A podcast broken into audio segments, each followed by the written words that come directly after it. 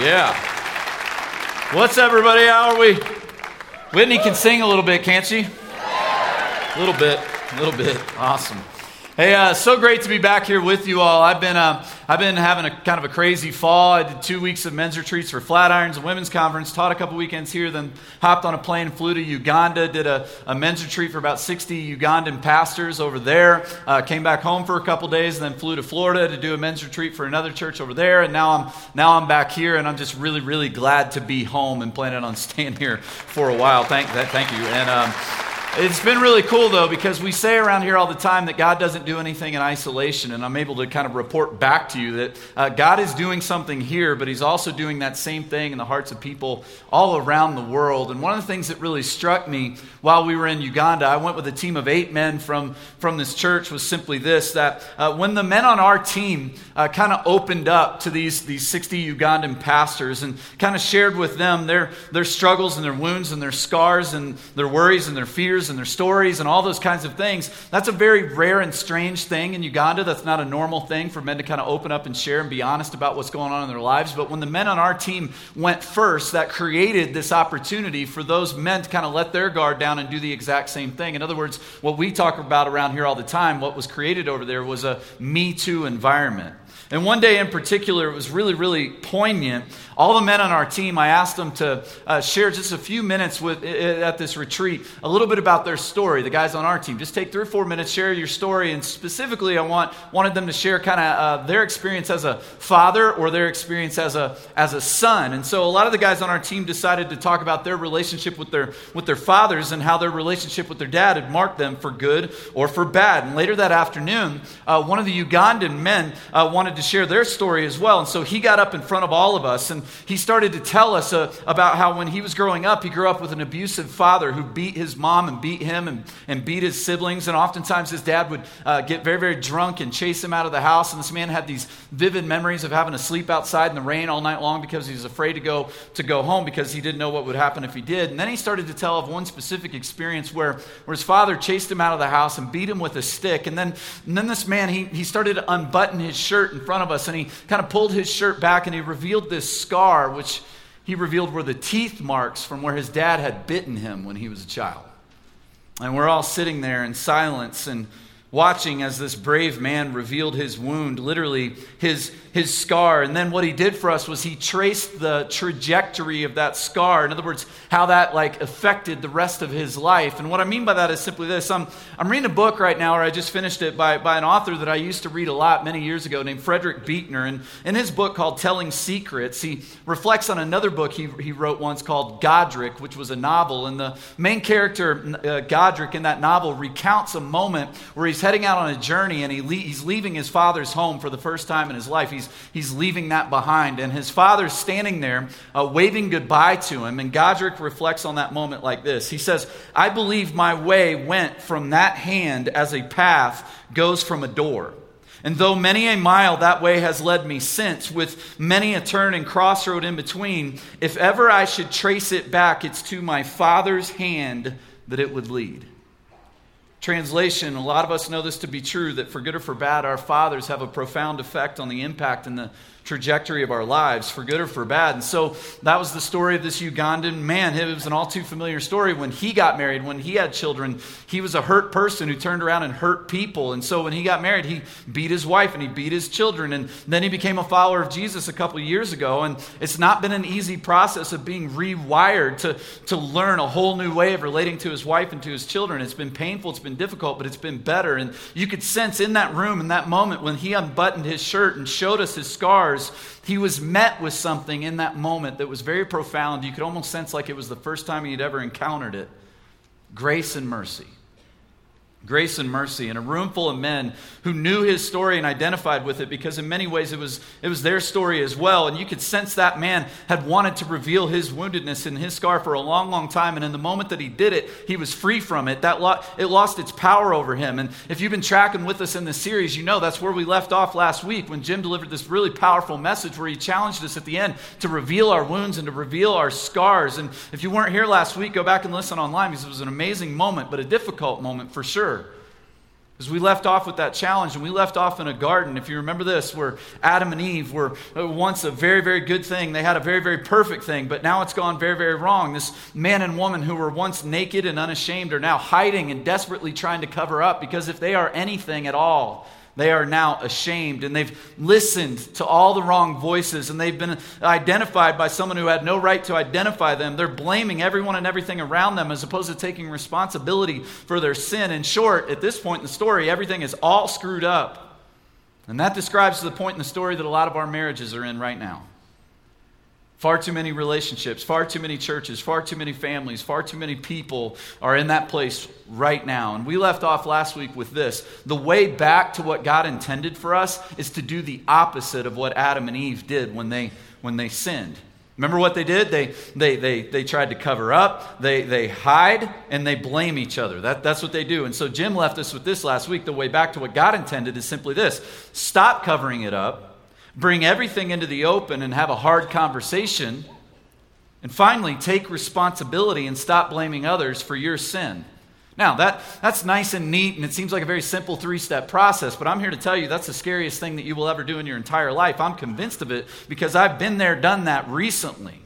And here's the thing I've, I have never had a desire to jump out of a perfectly good airplane like some of you have, have done. I've, I've had many opportunities over the course of my life. Friends who said, let's go skydiving. I'm like, That's, that sounds stupid. No, I'd rather, I'd rather not do that. But if you would have given me the opportunity to jump out of an airplane in the moment where I looked at somebody and said, The thing that I don't want you to know about me is, and then I filled in the blank, if you would have given me a chance to jump out of an airplane or finish the sentence in that moment, I would have rather jumped out of the airplane.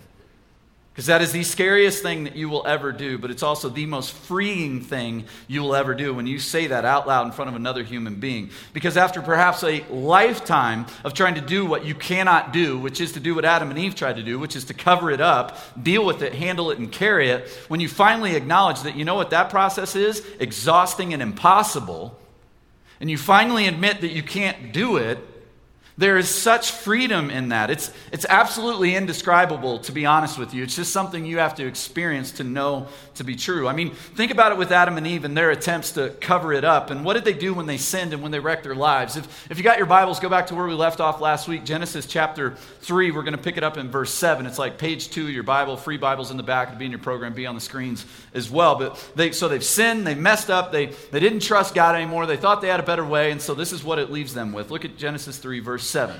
Then the eyes of both were opened, and they knew that they were naked. And they sewed fig leaves together and made themselves loincloths. And they heard the sound of the Lord God walking in the garden in the cool of the day. And the man and his wife hid themselves from the presence of the Lord among the trees of the garden. Now, there's a lot of implications of that, but I want you to think about one of the practical implications of that. The way that they tried to cover up their nakedness was by sewing fig leaves together. How effective do you think that process was?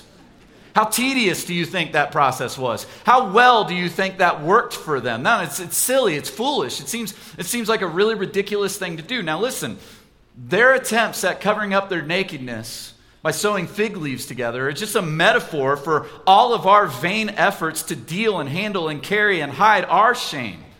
Those are just desperate, ineffective attempts to cover something we can't cover, to handle something we can't handle, to carry something we can't carry, namely our shame. So the question becomes well, what do we do with it? And the beautiful thing is this in the story of Adam, Adam and Eve, there, there's this beautiful foreshadowing, this moment uh, where we get to see what is to come. God did something for Adam and Eve that they could not do for themselves. Look at what he does in Genesis 3, uh, verse 21. And the Lord God made for Adam and for his wife garments of skins and clothed them. He clothed them. And he did that because because they couldn't do it for themselves. And he did that by, by killing an animal. It's, it's symbolic of it requires death to cover your shame.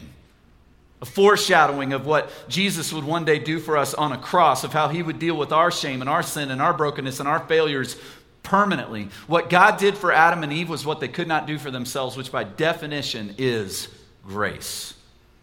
And that's what Paul wrote about in his second letter to this church. We've been studying a little bit about the, the Corinthian church. In his second letter to them in 2 Corinthians chapter 5, verse 17, he says this Therefore, if anyone is in Christ, he is a new creation. The old has passed away, it's dead, it's gone. Behold, the new has come. And then verse 21, my favorite, is this For our sake, he made him to be sin who knew no sin, so that in him we might become the righteousness of God. In other words, through Jesus, we are made new. He takes away our sin, he takes away our shame. We are clothed and we are dressed and we are covered in his righteousness. And that's what I love about this song we're going to sing later on Christ the solid rock I stand. There's this, there's this line in there that says, When he shall come with trumpet sound, oh, may I then in him be found, dressed in his righteousness alone, faultless to stand before the throne.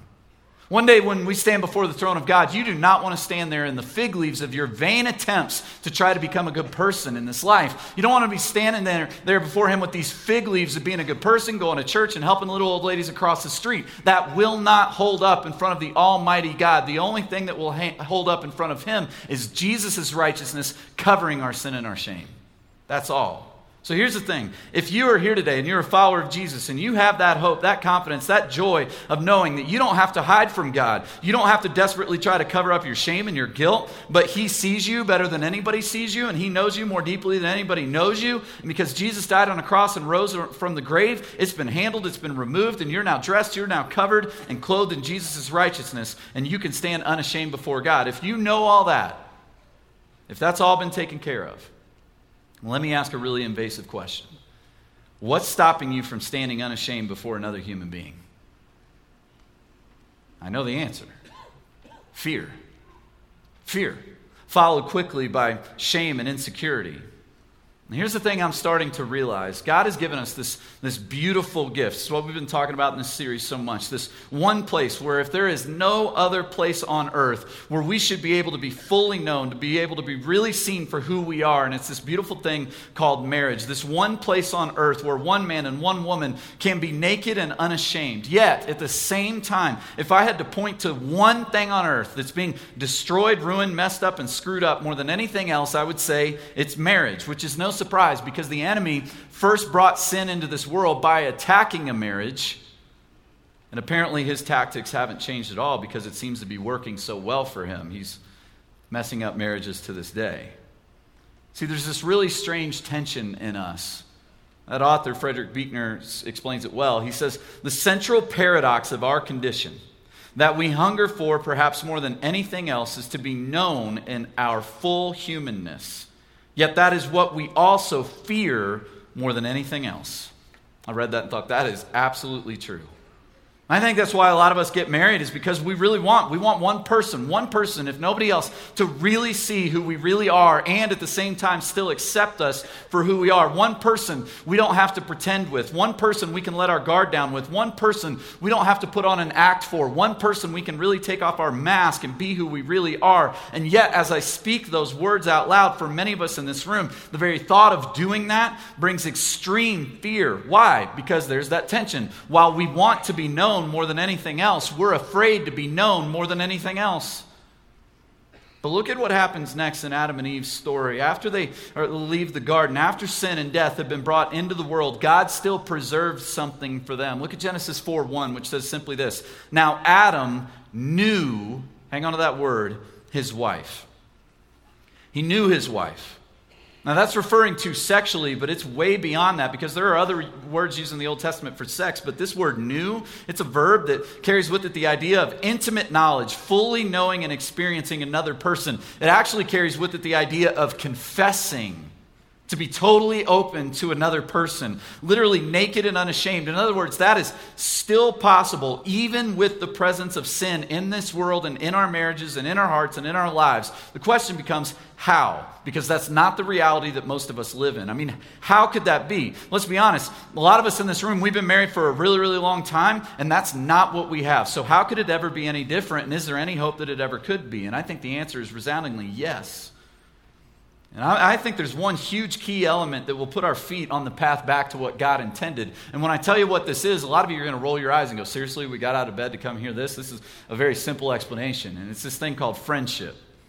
Friendship. And, and here's what I mean. Um, this is kind of my story. Al, Allie and I will be married for 14 years this December. And four years ago, at the time, we, we had three kids. Uh, now, now we got four. We finally figured out how that works. And uh, we. Um, at the time, we were absolutely exhausted. The kids were really young, and we had always had on our, in our mind to, to take a vacation around the time of our 10th anniversary. And so, so we did that. When we, when we went on that vacation, which again, by definition means without children, all right, uh, we recognized a couple things. One is this we were more tired than we, than we even realized because when you finally get that chance to kind of exhale and take a breath, it kind of hits you like a train just how tired you really, really are. And the second thing was this we realized that our marriage had kind of digressed into somewhat of a partnership, kind of this shoulder to shoulder, like let's go out and do this together, attack the world and accomplish tasks and get things done. But we had kind of lost track of a face to face relationship. We had, we had fallen into kind of parenting mode where you have systems for everything. How,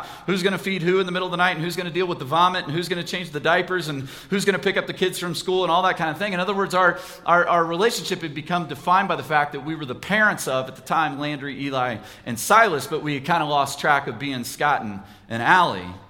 And to be honest with you, for the first 10 years of my marriage, I tended to view Allie as my sexual partner and the mother of my children. But, but I probably really, if you would have asked me, is she your friend? I would have looked at you funny, like, what? No, she's my wife. Friendship really wasn't on my, on my radar. And to be perfectly honest with you, Allie and I had zero practice at being friends because when we started dating, we just immediately went into that infatuation zone that so many of us find ourselves in. We had absolutely no practice at being friends. We didn't even know how to do that. Now, I suspect that I'm not the only one. I won't ask you to raise your hand and say, Me too. I'll just stand up here and take one for the team on this one. But Last night I asked for a show of hands and like two people, you know, raised their hand. I'm like, I forget that. Made me feel really good about myself. So but I know you've been there. Maybe you're there right now, where your marriage has turned into more of a business partnership, or maybe you're kind of like coworkers, where your, your identity is just simply as the parents of, or you've become kind of glorified roommates where you share a mortgage and the bills and responsibilities, but you don't really share much else, and maybe you have sex and maybe you don't, but you don't have much beyond that. And for the last four years, I can just tell you, for, for Allie and I, it's been this really challenging, really fun, difficult, and exciting journey of trying to figure out what it means to be best friends. And it started on that vacation as we sat there with, with time and space and uh, lots of meals and drinks together, just looking at each other. Finally, face to face, we got to. I realized something that I thought was really, really profound. As I spent time with her, I realized, you know what? I really like her. I really like her. Like, it's, it's one thing to, to love your spouse, you kind of have to do that, right? But it's a whole other ballgame to like your spouse right? You can love somebody without liking them, all right? You're, you may have a house full of people this week and you're going, yeah, I love you, but boy. right? I mean, it's very, very possible. It's very possible. Since then, we've, we've made more of kind of a concerted effort to kind of build and work on our friendship, and it's been really, really fun. It's been really, really sweet. I just wish it didn't take me the first decade of my marriage to figure that out. When I was in Uganda last month, I, uh, the older I get, the more prone I am to homesickness. And so it was like day seven or day eight. We're in Uganda, and I look at Dan, our men's pastor, and I go, You know, Dan, I really miss my kids, but you know what's interesting is I, I miss my wife even more. And he looks at me point blank and goes, That's the way it should be. And I thought that really struck me. And I thought, you know, I don't know that that's how it would be for most of us. This seems like a new thing for me. And here's the other thing that, that struck me it's never too late to start. My friend Robert, who's a pastor in Uganda, really taught me this while we were there. He's been married 22 years, has three kids, and he, he told me on the morning of the second day of our men's retreat, the day before we've been talking all about what it means to be a husband, and he told me that night he went home, and here's a man, he's been a pastor 22 years, and he's, he's, he's laying there in bed, and he tells me, I couldn't sleep last night, Scott. I was laying there in bed, and I was just looking at my wife, and I was thinking about all my shortcomings as a husband and as a father, and how I haven't always been uh, who she needed me to be, but I was at the same time so grateful for her and all the 22 years of our marriage and the friendship that we have and the, the children that we have and what a great mother she's been and all these kinds of things. And I just, I just felt compelled in that moment that I needed to tell her how thankful uh, I, I, was, I, I, I, am for her. And so he, go, he told me, he's like, so I, I, I woke her up and I thought, that's a risky thing, bro. Like, I don't wake my wife up unless there's a fire, like a big, it has to be a big one too. It can't even be a small fire, you know. And he tries to wake her up, and of course, she thinks he wants sex, and so she starts waving him off, you know. And, and he goes, No, no, no, no, listen, I just want to I just want to tell you something. I just want to tell you that I, I'm so grateful for you, and I love you so much. And I know that I haven't been the man that you needed me to be all the time, but from this point on, I really want to be that by the grace of God. And now you, you, you can go back to sleep. And I suspect the evening kept going from there, but I didn't ask. And so he told me the next day, and I'm, I'm thinking, here's a man who's been married longer than me, been a pastor longer than me, and he had the courage to say, from this point on, things will be different. So, my question today is simply this How can we rewire friendship back into our marriages from this point on? See, I think friendship is key because in some ways friendship actually kind of takes the pressure off, right? Because we have we've been kind of culturally conditioned to expect so much from our husband or from our wife, from our spouse. We we we've we've been culturally conditioned to see that person as our soulmate, our all in all, the person who has to give us everything that we demand from them. And that's too much pressure for anybody to hold up under, right? Remember this? Don't try to get from anyone or anything what you can only get from God. And the reality is whenever you demand that your husband and your wife be everything to you, that means you're putting them in the place of God in your life. And guess what? They're not God and they can't handle that pressure. And if you put it on them, that is a fast track to destroying your marriage. No one can give you everything you need except for God. But what they can do, what your husband, what your wife can be, is your friend. They can even be your best friend. They can be a really safe place for you to be real and open and honest, to be fully known as much as another human being can fully know one another. But we have to deal with this problem in our marriages called unrealistic expectations because unrealistic expectations breed disappointment, and disappointment eventually breeds anger and bitterness and all kinds of other things. I mean, isn't that true? Put, put marriage over here for a second. Just think about friendship. When you have a friendship with somebody and one friend puts unrealistic expectations on another friend, that is a fast track to destroying that friendship, right? So we have to deal with these unrealistic expectations. Your wife is not God, your husband is not God. Now, please, please don't swing on the pendulum over here and just go, yeah, I know her. She's got these terribly unrealistic expectations that I'd be uh, monogamous and stuff like that. No, eh, wrong. He's got these terribly unrealistic expectations that he actually talked to me. You know, no, no, no, no. That's not what I'm talking about. Is putting a person in the place of God in your life. What I'm saying is simply this: could could we let each other off the mat for a minute? Could we? Could we recognize for a second about ourselves that we are daily in desperate need of God's grace? Grace from God. But not only that, you know what we need? We need grace from one another. So the question becomes how do we create that kind of atmosphere in our marriage, this atmosphere of friendship and grace and Jim and I, we, we had breakfast with a friend of ours named Jason uh, down in Denver a couple weeks ago, and he's a, he, he's a counselor, and he, he deals with people's uh, marriages all the time. And he, he took out his iPad for us, and he started like sketching out all this stuff for us. And he, he, what he was sketching out were basically kind of the way God has wired up intimacy to work, kind of the basic building blocks of intimacy. And so he, he wrote down these four basic foundational things emotional, intellectual, spiritual, and recreational. And as he wrote those things down and started describing those and talking about those things, I started thinking to myself, well, those are true of not just marriage, those are true of just friends. That's true of a friendship. I mean, again, put, put marriage over here for a second. Think about friendship. With your close friends, there's some sort of emotional connection you have with them, or they would not be your friends. You actually care about them, you care about what happens to them, and likewise them with you. And a lot of times, as friendship grows, that emotional connection grows over time. There's an intellectual connection you have with your friends. You have some sort of connection with them. There's things you like to talk about, things you like to discuss. Maybe you like to argue with them, whatever that is. There's some sort of spiritual connection. I mean, this is true for me. I've got, I've got good friends who are not Christians, and I've got really good friends who are Christians. And the reality is simply this my friendship with the folks in my life who are Christians is much deeper by definition than my friendship with those who aren't because we share the same purpose and aim of our life and we share the same Savior. That's a deeper level of connection that I have with them spiritually. Recreational, there's things you like to do with your friends, right? Hunt, shop, fish, work out, go to movies, go to dinner, go to ball games, concerts, whatever that is. There's things you like to do together. Now, on top of those four things, he wrote two more things touch and proximity. Now, again, keep this in the friend zone here for a second. Even, even, if, uh, even if we're just talking about that awkward bro hug thing that us guys, you know, do, all right? You, friends, you touch your friends more than you touch strangers, I hope, all right?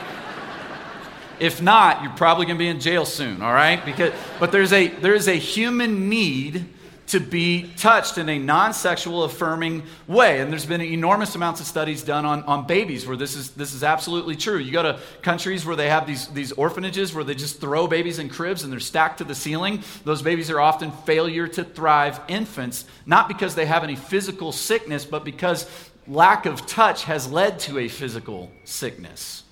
We have a need to be touched, and that's a, that's a good thing, all right? Then there's proximity, just being near, just being around each other. You don't have to say anything, you don't have to necessarily be doing anything together. Just being around each other helps wire up a, a friendship. The reality is that we're about to walk into all these different parties and things like that we're going to have over Thanksgiving and Christmas and New Year's and all those kinds of things. And when I'm in the same, at the same party with some friends, all right, we don't have to all be sitting next to each other, standing next to each other, even talking to each other to kind of sync up our, our brains with one another in some regard. Because when one of us gets stuck talking, talking to someone that none of us wanted to get stuck talking to, all the others can just look at each other and recognize, huh, he got stuck. You know?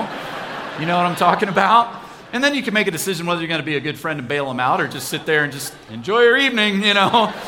Either way, that's, that's kind of how that works. Now, again, remember Jason, as we're sitting there at breakfast, he, he's talking about intimacy and marriage. And so on the top of this whole thing, he writes this word sex, which is this mind, body, heart, and soul connection we've been talking about, right? And notice something else. This is the tip of the iceberg. All those other things, they can be present in a friendship, but it's only in marriage that sex is the culmination of all those things. It's right, really the fruit out of the soil that's already been nurtured and cultured. It's, it's only in marriage, this one man and one woman, that's sex can achieve its intended purpose of bringing all those things together with God's participation and with his seal of approval on it. Now, what I think we far too often do in the context of marriage is we don't really nurture all those other connections in marriage. And sometimes we'll try to keep sex in play and keep it involved in our marriage while not working on all those other things, which that can be that can be momentarily fulfilling, but it's far less than what God has in mind for us. See, this is not new news. C.S. Lewis wrote about this a long time ago in one of his books called The Four Loves, and he called it that because in the Greek language there are four distinct words for love. We're kind of inhibited in English because we only have one word for love it's love. And so consequently, we say things like, Yeah, I really love pizza. And then you say, I really love my kids. It's like, well, it seems like there should be a difference there, right? In Greek, you're afforded that opportunity because there's at least four different words for love. And one of the things he talks about is this. He says, In sexual, which in Greek is eros love, you have naked bodies. In friendship, which in Greek is phileo love, you have naked personalities. Translation anyone can take off their clothes and have sex. Congratulations. Not everybody can be naked and unashamed to fully know one another. The idea in marriage is to have both naked bodies and naked personalities. This is why emotional affairs rarely remain strictly emotional. Because strangely enough, God wired it up so that emotional intimacy paves the way to physical intimacy almost every time. So, what that means is simply this in the, in the context of marriage, if we want to if we want to really cultivate this friendship thing, we have to pursue all of those connections in marriage intentionally. So, what I want to do with just the remainder of our time today is I just want to ask some, some hard questions about those different kind of components to, to being friends in the context of marriage. So, think about emotionally. What are we doing each day to pursue one another's hearts? Ladies, let me, let me talk to you for a second. I'll be honest. This is really, really hard for most men. Not all men, but most men. I think it's one of the attacks of the enemy on us that this idea of opening up and sharing our feelings, sharing the inner workings of our mind and our heart is perhaps one of the most difficult things for a lot of us to actually do as men. Now, ladies, let me tell you here's the if you want to ensure that your husband not do this, just do one thing nag him continually to do this. If you nag him continually to do this, open up your heart with me. Share your soul. Share your feelings. Tell me what's going on in there. If you do that over and over and over again, you will notice the walls of his heart getting thicker and thicker and thicker, and the more closed off he will be to you because that's just an overwhelming thing to most of us men in this room. Now, men in this room, let me just say it this way Do you remember the first time you kissed a girl? Some of you are like, I'm still hoping for that. All right, all right so, so take, take my word for it on this one, all right? There's this moment, right, before you kiss a girl for the first time where you are, you are sweating, you are flushed, you are as nervous as you have ever been in your entire life, but then you make this decision, one, two, three, and you go for it. That's what it's like to have to share your feelings. You have to man up, make a decision, and go for it. Now, Ladies, let me tell you something. Just like if in that moment where you first try to kiss a girl and she turns away and is repulsed and smacks you and runs away, that will scar a man for life. If in that moment that he opens up a little bit, he shares something that's going on in his heart and his mind, and he puts his toe in the water of being vulnerable to you, if in that moment you laugh at him, condemn him, throw stones at him, worst thing you could ever do to a man, belittle him, or make fun of him, guess what you will do? You will sever this wire, you will sever this connection. And it's highly unlikely that he will ever attempt to do it again. And maybe that right there will explain why there's such difficulty in emotionally connecting in some of our marriages. Maybe there's some forgiveness that needs to be asked for, some grace that needs to be extended. Think about the intellectual connection. What are, we, what are we doing each day to pursue one another's minds? What are you learning? What are you reading? What are you excited about? What are you thinking about? Share those things with one another. Think about this spiritual connection. And let me take a time out and talk to all the single people in the room. And again, this is, this is something that's spoken about in the Bible, but is confirmed by person after person after person who tells me all the time listen, Scott, if you ever have the opportunity to talk to a bunch of single people about what I've experienced in my life, please tell them this. And it's simply this if you are a Christian, do not marry someone who's not. I could march person after person up here who would say, Let me tell you about the pain and the difficulty in my life because I did that. Now, does that mean there's no hope if, if you're in that? No, it doesn't mean that at all, but it simply means this. The Bible phrases it this way don't be unequally yoked.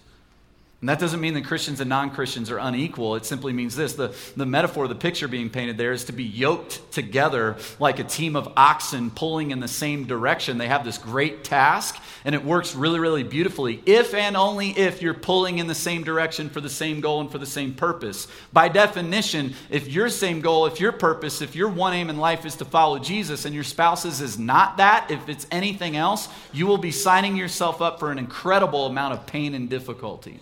Now, could, could God change anybody? Does He change anybody? Does He do miraculous things? Absolutely. But that doesn't mean you should sign yourself up for pain and difficulty and then expect God to bail you out of the consequences. Can God heal a disease? Absolutely. Should you intentionally give yourself one? No. Now, let's again think about the spiritual connection in the context of marriage now. The question becomes how are you nurturing this connection with your spouse? And here's one simple step to try to take this week. Ask your wives, husbands, in the car on the way home today. Maybe just say this What do you sense God is currently doing in your life? What's He changing, shaping, working on you, challenging you with? And then you share that with her. And, and if you go, I have no idea, say that if that's what's true. If you go, I don't even know if there is a God out there because I just can't even sense His presence, say that. Be honest, be open with one another. And think about this recreational connection. I mean, this is one I think we often overlook. What are, what are we doing together for fun?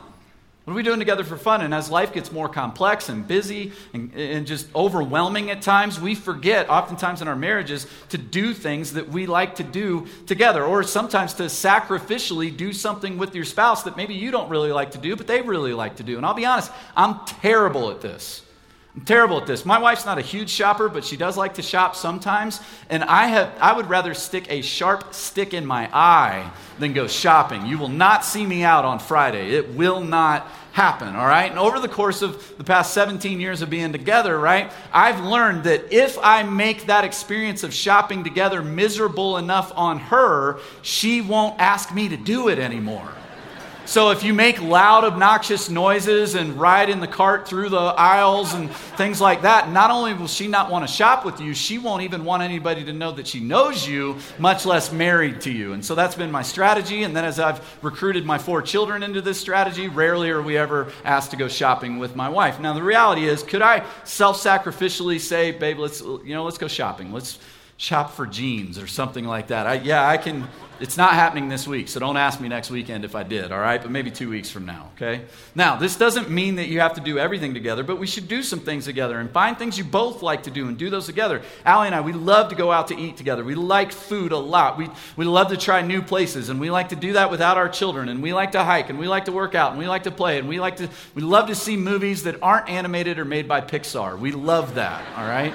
Find those things and do those things together. Now, think about this, this wire called touch.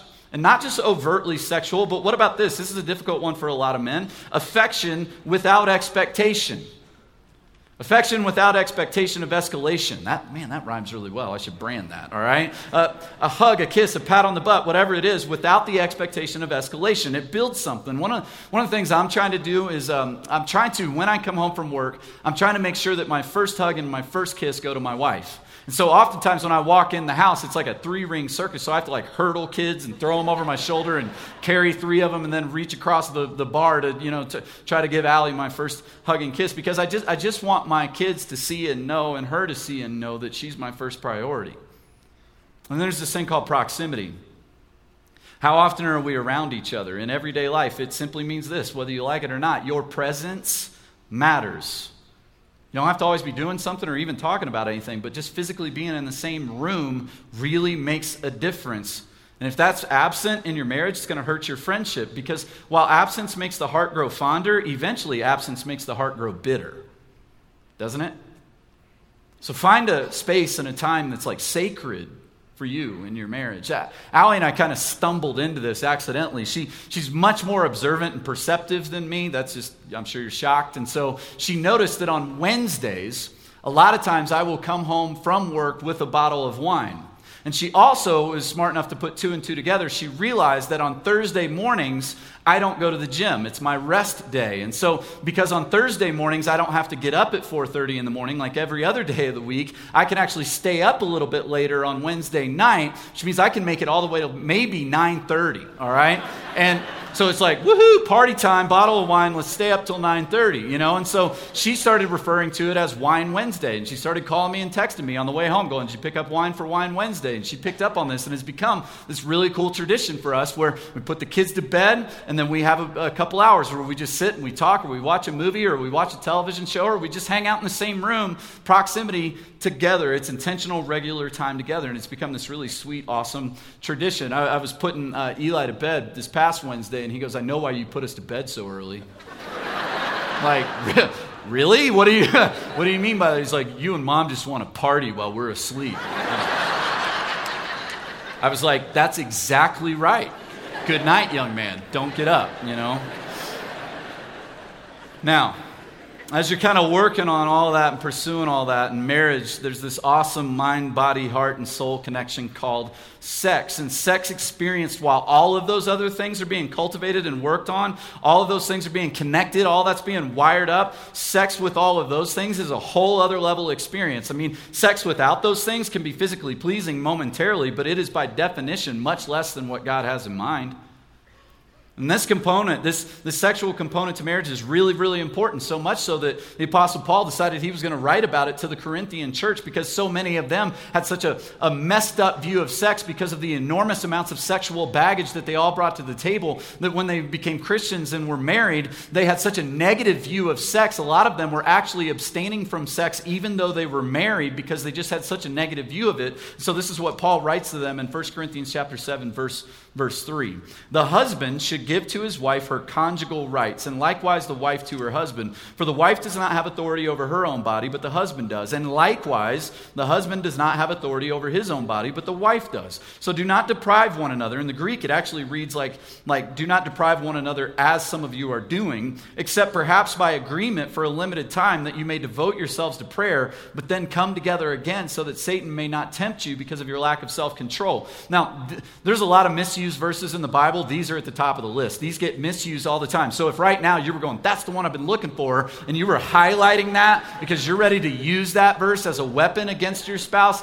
that indicates that you do not need to highlight that verse. You need to get your heart right with Jesus. Take a time out from sex with your spouse so that you can deal with your jacked up heart that you would want to manipulate your spouse into, into sex. Because listen, you need to understand something. The word authority that's used there when Paul says wives have authority over their husband's body and husbands have authority over their wife's body, that doesn't mean you have the right to demand sex whenever you want it for any reason. What it means is this it means that wives and husbands have exclusive rights over one another's bodies over anyone or everyone else. In other words, no one else has the right to your body, only me. It doesn't mean you have the right to demand and manipulate your way into sex whenever you want. If you use these verses to further your lazy, sinful pursuit of your spouse's body without pursuing their heart and their mind and their soul, you might get their body, but you will not get anything else. And by definition, that will be far less than God's good, gift that He has for you. See, we hear this a lot, and especially in the series, it's brought up a lot. We hear from husbands and wives. We hear from husbands complaining wives are withholding sex, and sometimes maybe that's because he isn't pursuing any other area of connection or of intimacy with his wife, and so she's going, If you're not going to seek after my heart, you're not getting my body. And maybe he's still doing that. We hear this one all the time. Guys are going, Man, I'm doing the best I can to cultivate all those things, and she's still withholding. Well, maybe, guys, she has some deep wounds and scars that are making it really hard for her to be intimate. But to be honest with you, we also hear a lot from wives complaining that husbands are withholding sex from them. And maybe that's because he has a deep struggle with pornography. We hear that one a whole lot. But maybe it's not that. Maybe, ladies, have you ever considered this? That maybe he has some deep wounds, some scars, making it really hard for him to be intimate with you.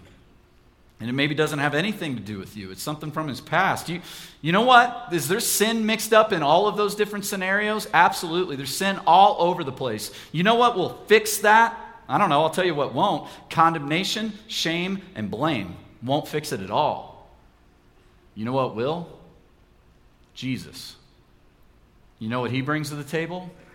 Truth and grace. Jesus brings the opportunity to be open and honest and say, This is truly what's going on. This is my wound. This is my scar. This is, this is why I'm afraid. This is why I'm insecure. This is all of those different things. And then he provides the opportunity to show grace in the midst of that to one another. Now, here's the thing a husband and a wife who are best friends and have been totally open and honest with one another about their wounds and their scars and their guilt and their shame, and they've given each other grace, they don't even need these verses from 1 Corinthians. They're like, thanks, Paul, didn't need that because that man and woman will either be having frequent and fulfilling sex, or they'll be able to understand why they aren't and show each other grace in the midst of that. Listen, being right doesn't change anyone. You know what does? Grace. Your husband and your wife need grace just as desperately as you do. All I know is this when I stopped trying to pretend that I was big enough and strong enough to be my wife's savior, when I stopped pretending to be something I could never be, and finally admitted that I'm just broken and ashamed, and I'd been that way most of my life, and she gave me grace and loved me still in the midst of that, just as I am, that made our friendship and that made our marriage so much, to use the word from the song, stronger. So much better because now I have proof that Allie has my back. Now, again, put marriage over here for a second. Just think about your best friendships that you have. The best friendships that you have are defined by the fact that you know they have your back. I got some friends in my life that I know beyond a shadow of a doubt, if I called them in the middle of the night and said, Listen, I need you, they would be there. If someone or something was coming after me, I know beyond a shadow of a doubt those guys would be fighting for me, not against me, because they are for me, not against me. Now, how many of our marriages are that way? I suspect a lot of us are way better friends than we are spouses. So here are our challenges for today. We said we'd do this every week, so, so here we go. Truth. The truth is this God has designed marriage to be a place to be fully exposed, naked and unashamed, and that is still possible. Problem is, secrets keep you from experiencing that. They block that out. They do. So if you were hoping, man, let's quit talking about the secret thing, sorry to bring it up again. Confession. We haven't done this right. None of us have. And friendship, for many of us, has not even been on our radar. Let's just be honest about that. That's just true. Let's be open about it, all right? Repentance, okay? You want something different? Well, then the way back to what God had in mind for both spouses is to turn back to Him and in so doing find one another. Your job is to turn your face back to God and walk towards Him. It's not your job to make your spouse do it. Hopefully, they will. And if they do, that's a beautiful moment when you get to turn to your side and realize they're on this journey with you too. And if they don't, then by God's grace, He'll get you through that as well. Grace. God's grace is never ending, it's also empowering you to do what you cannot do by yourself. Finally, let's live differently. Let's live differently. In other words, by that grace, go and let each other off the mat. Let Jesus be Jesus. He's really good at his job, he's great at it. Let your wife be your wife. Let your husband be your husband. But don't hold shame and guilt and condemnation over one another. In other words, don't create an environment of fear. Look, here's what God could have done in that garden. When Adam and Eve ran and they hid and they sewed fig leaves together and he kicked them out of the garden, you know what he could have done instead of clothing them? He could have said, You know what? Get out of my face. Keep working on covering up your sin and your shame. And when you do a better job at it, come back and, ex- and show yourself to me, and I'll let you know if you're good enough or not. Keep sewing fig leaves together, and I'll let you know when you've done a good job. He didn't do that. What did he do? He did for them what they could not do for themselves. He clothed them, he dealt with their sin, he dealt with their shame. Listen, when Jesus died on that cross, he not only took away your shame, he took away your need to shame other people. And that's a freeing thing. To live under the covering of Jesus' forgiveness and just let each other be forgiven people. And I believe this that the God who raised Jesus from the dead can bring your marriage from death to life. On a day in history, Jesus went to a cross. His body was broken, his blood was poured out. And on a day in history, that broken body was raised to life. And if God can do that, there is nothing in your life that's impossible for him. So we're going to take communion right now and we're going to remember that. We're going to remember what he did and why he did it to show us this thing called grace, not just so that we could experience it for ourselves, but so that we could show it to one another. And it's only by God's grace that you and I could ever do something so profound as show grace to one another. Let's pray. God, we come before you, and a lot of us, we are in the middle of a train wreck, of a life, of a marriage. Our hearts are just really messed up. We can't even trust our hearts. Hearts are deceiving us. We don't know where else to run or where else to go but to you. And we're not even, some of us in this room right now, we're not even sure you're there. But God, we, I just ask that for every broken, hurting person in this room, which I suspect is most of us, God, I pray that you'll show up right now and you'll remind us of your grace and your mercy and the truth that you love us and you know us fully and deeply and yet you love us still. God, we want to stand on nothing else but your Son Jesus, on Christ alone. We want to stand knowing that we're dressed in His righteousness, none of our vain attempts to try to cover up our shame and our guilt and our condemnation. And we don't want to stand there alone. We, we want to stand there with someone else.